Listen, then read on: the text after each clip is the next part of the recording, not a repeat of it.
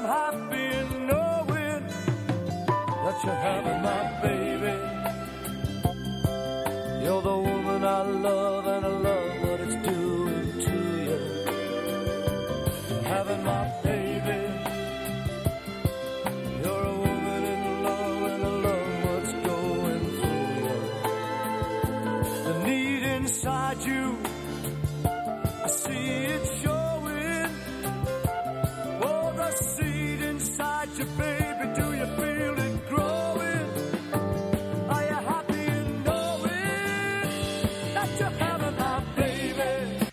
This is episode 300 of PZ's podcast entitled You're Having My Baby. And um, it, uh, it goes back to a sort of response that I had in my own heart as I read a kind of uh, comment on an Instagram post by Sarah Condon and a comment that she herself um, uh, put uh, on about birth control during a time of coronavirus. And, and, you know, boy, we better use birth control now because of whatever circumstances we're living under as a married couple. And then, and then uh, she wrote, or should we? and uh, when I read that, I had such a flash of recognition. You're going to laugh when I say it, but I ha- had very strongly felt just a couple days before I read that little tiny um, aside that I thought was humorous and ironic and true was that I thought to myself, golly, if Mary and I were only the right age, wouldn't it be great now to, to conceive a child? Wouldn't it be wonderful to have a baby? That was a, a, some kind of a stretching moment of hope and faith that uh, I was given. I shared it with Mary, who laughed, um, you know, like Sarah in the Bible, Sarah, um, and it's not going to happen. But I thought, wouldn't it? What a strange thing that that was where my spirit led uh, in this time of terrible um, retrenchment and regression in every sense of possible. That uh, the thought occurred, and I felt it was very much the right thought uh, to have a baby and to start anew and afresh. Adam and Eve, you know, let's give Adam and Eve another chance. That was almost a top ten song by Gary Puckett in the Union Gap, you know, in 1969. Believe it or not, let's give Adam and Eve another chance, and it's a very Christian song. A little dumb, but wonderful. Now, um, the reason I'm saying this is because I want to talk a little about about the. Um, where we are on this 300th sort of marker of a cast in a way that I hope will uh, amplify and build your faith. So much of what I hear from the Christian community, and I get, we're getting a tremendous number of messages, thoughts, and uh, um, dedications and uh, church services right now online, dozens and dozens and dozens of them, and a number of them, they're all very well meaning. Uh, the ones that come from the extreme socially progressive churches are so about God being with us that there's very little bit about of God actually maybe involved in changing the circumstances or maybe altering something. There's absolutely no sense of the miraculous in some of the things I read, although they're well intentioned. But um, one of the things that I note is that there are a tremendous number of uh, talks and thoughts that are basically trying to sort of give us mental hygiene, um, to give us, uh, you know, uh, ideas about God and hopes about God and words about God that can kind of reassure us and comfort us as words in the middle of bearing with this terrible crisis that everybody's in. And I understand that too, but I sort of, you know, I want a little bit more. Well, why did I find, have I found such a port in the storm in the ministry of Paula White's church here in Apopka, Florida, it's not because of a particular individual. Obviously, there are elements of every pastoral relationship that are uh, related about uh, concerning a person that you respect and admire and you get something from. But um, and that's inevitably true, transference and countertransference. But the reason I'm so interested in what she's doing is because she, in a ministry to me personally, uh, a power came through her that uh, spoke to me directly in an area that no one else ever had been able to effectuate or move the mountain of Sisyphus. Uh, nothing had ever been sufficient to deal with a particular form of pain or suffering, whatever you want to call it. And uh, somehow through her ministry, ministry it came, and that's why. I mean, I felt like the people that you know would follow the Lord because he he. Uh, I don't know what it was, but I was once I was blind and not blind, and now I see. I mean, t- you can tell me all you want, but uh, you can tell me about the package that it was in, and you can tell me about what you criticize about the agency through which the change came. But one thing I do know, I was blind, and now I can see. So that accounts for it. But what we're really talking about is the power of God to effect a change in your life. And I do want to really bear uh, bore in on that in relationship to this. Uh, God is not without the agency and the uh, personal autonomy with a capital A to make a change in this situation. He can find today an easily available, absolutely effective vaccine. It has been done in the past, you know. There's something called the polio vaccine. You you know to to to vaccinate the entire population cheaply and reasonably and um, without uh, terrible side effects, so that all of us can be together again, immune to the particular virus we're dealing with. That can happen.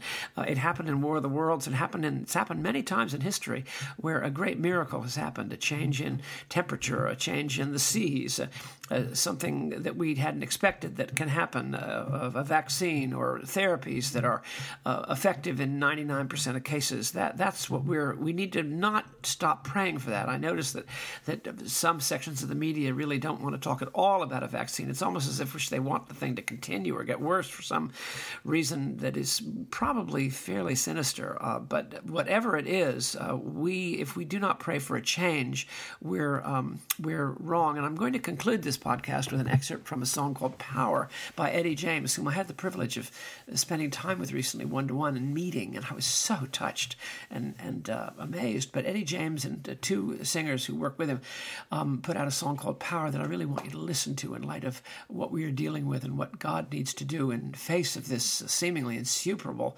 terrible challenge that the world is facing. But before that, I want to talk about the a, a kind of a religion which is not about words, uh, but is about. Um, uh, remember that song in My Fair Lady, words, words, words. I'm so sick of words. Is that all you blighters can do? She just she's had it with men who just give her a line, Eliza Doolittle, and don't actually do it. Don't I mean don't love. Don't actually really express and embody love. She's had it with words, and I think the uh, power of Christianity, of God, the gospel, and of God is when words fail and experience takes over. To quote Simeon Zahl, and experience becomes the lodestar for the future. And in relationship to that, I've been very absorbed by bear with me now for just about five minutes, uh, an essay that William Hale White uh, composed in 1908. William Hale White, whom the world knew as Mark Rutherford, was a pseudonymous novelist who actually had a job in the Admiralty in Whitehall in London. No one knew that at night he was going home while his wife would retire early. She was very ill, chronically ill. He would write these extraordinary novels. He had a very deep understanding of evangelical Christianity that was positive, but also tempered by some bad experiences of Pharisaism that he had had himself himself as a young person. So while on the one hand he saw through a lot of the nonsense, both of the Church of England and in the dissenting evangelical churches that he knew as a child, but he also always believed that it was possible to have true evangelical religion nevertheless embodied in a real situation. And all of his novels have at least one character who is the real deal. Well, in an essay he wrote near the end of his life in 1908, he um, puts himself in the position of a lecturer at something called the Hesper Society, which is kind of a book club in a little village uh, village in uh, in uh, Kent. This is near where the man actually lived. I visited his house. Extraordinary day I spent there. But he sees himself as a lecturer before this book club called the Hesper Society, which is composed of secular people who like literature and are quite self-righteous, as it's we find out, and he decides to give them a lecture about the character Little Nell in Dickens' novel *The Old Curiosity Shop*. And you may remember that Little Nell as a young prepubescent girl is a very saintly, selfless person who, under terrible threat, is forced to flee with her doting and loving, but rather losing it grandfather throughout the English countryside, and her grandfather and she share, uh, share a series of very vulnerable adventures. And um, uh, but the grandfather, who loves her so, has a compelling illness. That is to say, he's a gambler. And what little money they have, which is hers to live on in this terrible period in their lives, she's about 12 and he's about 75. Um, the uh, he gambles all their money away, and they're in a terrible situation. And at one point, says the lecturer, William Hale White, to the Hesper Society, he describes what happens when they stop in a, um, a graveyard near a church and something happens to the grandfather. This is what he writes. Bear with me, it's worth reading. A great change was wrought on the grandfather towards the end of the novel. One morning, Nell was weeding the graves with her grandfather, and she said something to him. And this slight incident, says Charles Dickens, and he seems purposely to exaggerate its importance. This slight exchange they had at this terrible moment in their which he's kind of childishly trying to clean out some old tombs uh, in a verdant churchyard in Kent on the Lam. This exchange strangely affected the grandfather. He pressed Nell to his side and bade her stop to rest. Something he had long forgotten appeared to struggle faintly in his mind, writes Dickens. He laid her head on his arm and muttered something, and from that time there sprung up in the old man's mind a solicitude about the child which never slept or left him. Dickens writes, There are chords in the human heart which are only struck by accident, which remain mute and senseless to appeals the most passionate and earnest, and respond at last to the slightest casual touch. I wish to call your attention to this passage about the change in the grandfather. Because some of the religious sects, now we have the lecturer talking about what he's just said to the society, some of the sects make much of what we call conversion. It is not so prominent in the Church of England but amongst dissenters, men and women who have led an irreligious or even an immoral life, often are, or perhaps it is more correct to say often were, in times gone by, suddenly turned from indifference, disbelief, and evil ways to an earnest faith in Christianity. We have examples of this miraculous change in the New Testament, the most striking perhaps being that wrought in Saul of Tarsus, who was struck to the earth by a light from heaven. The cause of the change in the old man and old curiosity shop could not have been and can never be insufficient because it, it, it was probably in this case a look. And we know that a look can melt a man's heart. The conversion of the grandfather is better than the conversion of the sects because it is brought about by true human means. That is to say, it is not a selfish anxiety for the salvation of his soul, but a disappearance of self in love. Now we finish. The chairman, Miss Sybil Peck of the Hesper Society, at this point rose and said she hoped the lecturer would pardon the interruption, but she was obliged to warn him that by the rules of the society, theological subjects were prohibited. He had not, strictly speaking, transgressed at present, but he had almost assumed the possibility of something happening which was not the result of the operation of Mother Nature's laws and there were therefore amongst his audience some to whom such an assumption would be offensive. The lecturer bowed and replied that he would most carefully not wish to wound anyone's feelings. What she is saying is that the world in which she is living, which became triumphant in England and is triumphant in England, except in, in sort of some kind of public religion that uh, the Church of England occasionally embodies, not very well, certainly not now, in my opinion, um, that. Uh, the idea that there might actually be a miracle, there might be an actual change. Uh uh-uh. uh no way, Jose. And he transgresses the lecturer when he talks about it. And the whole point of this rather longish essay, which is a series of rambling and perceptive reflections on the character of little Nell and her grandfather in Charles Dickens' Old Curiosity Shop, is entirely meant subtly, because he's a very subtle writer, this man. Uh, William Hale White, and I'm a member of the Mark Rutherford Society, very active member, and I want to tell you about that another time.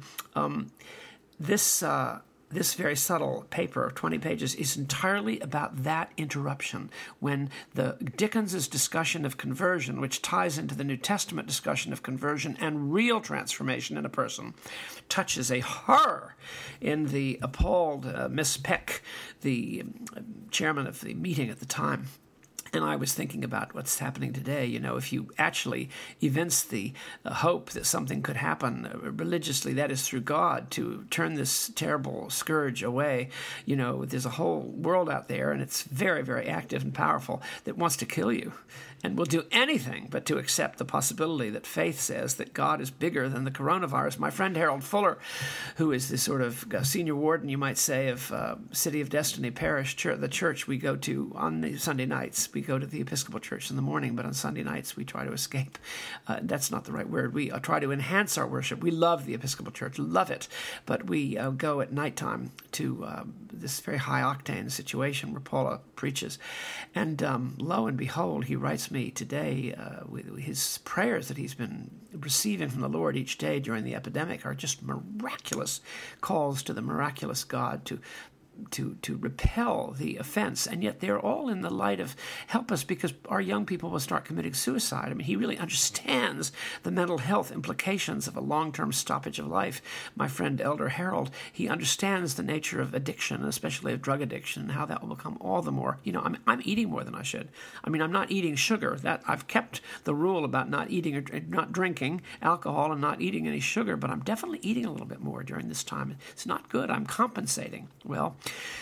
there are many ways to compensate, and none of them are really very good. They imply that something is a little bit awry. So, um, the miraculous. Well, I close. I hope you've heard something from this uh, about uh, lifting your sights. Let's pray together that God is going to turn away this scourge. He may find, it may purely be in a therapy that he finds through chloroquine or whatever, chloronaquine, or whatever that sort of Clorox and quinine is, or quinine, as the English say, or, or something, a mixture of different antiviral drugs, or something else. But there's no reason why um, God cannot, uh, uh, once He's done His work, and I think He's at work in this, I think He's at work in this thing. That's a whole other podcast. Um, that there's no reason why He can't uh, depotentiate uh, this terrible attack on the human body that we're seeing. And that's what I want to give, give you. I leave you with Eddie James, whom I met recently. Was so touched to meet Eddie James. I think I've already mentioned it. We're going to hear Power by Eddie James. And take this to heart, people. We're not Christians based on simply affirmations, good as they are and true as they are. We're Christians because we believe in the power of God rather than the power of horses and chariots, as Mary said so memorably in her her devotion for Mockingbird this uh, last week, uh, Saturday it was.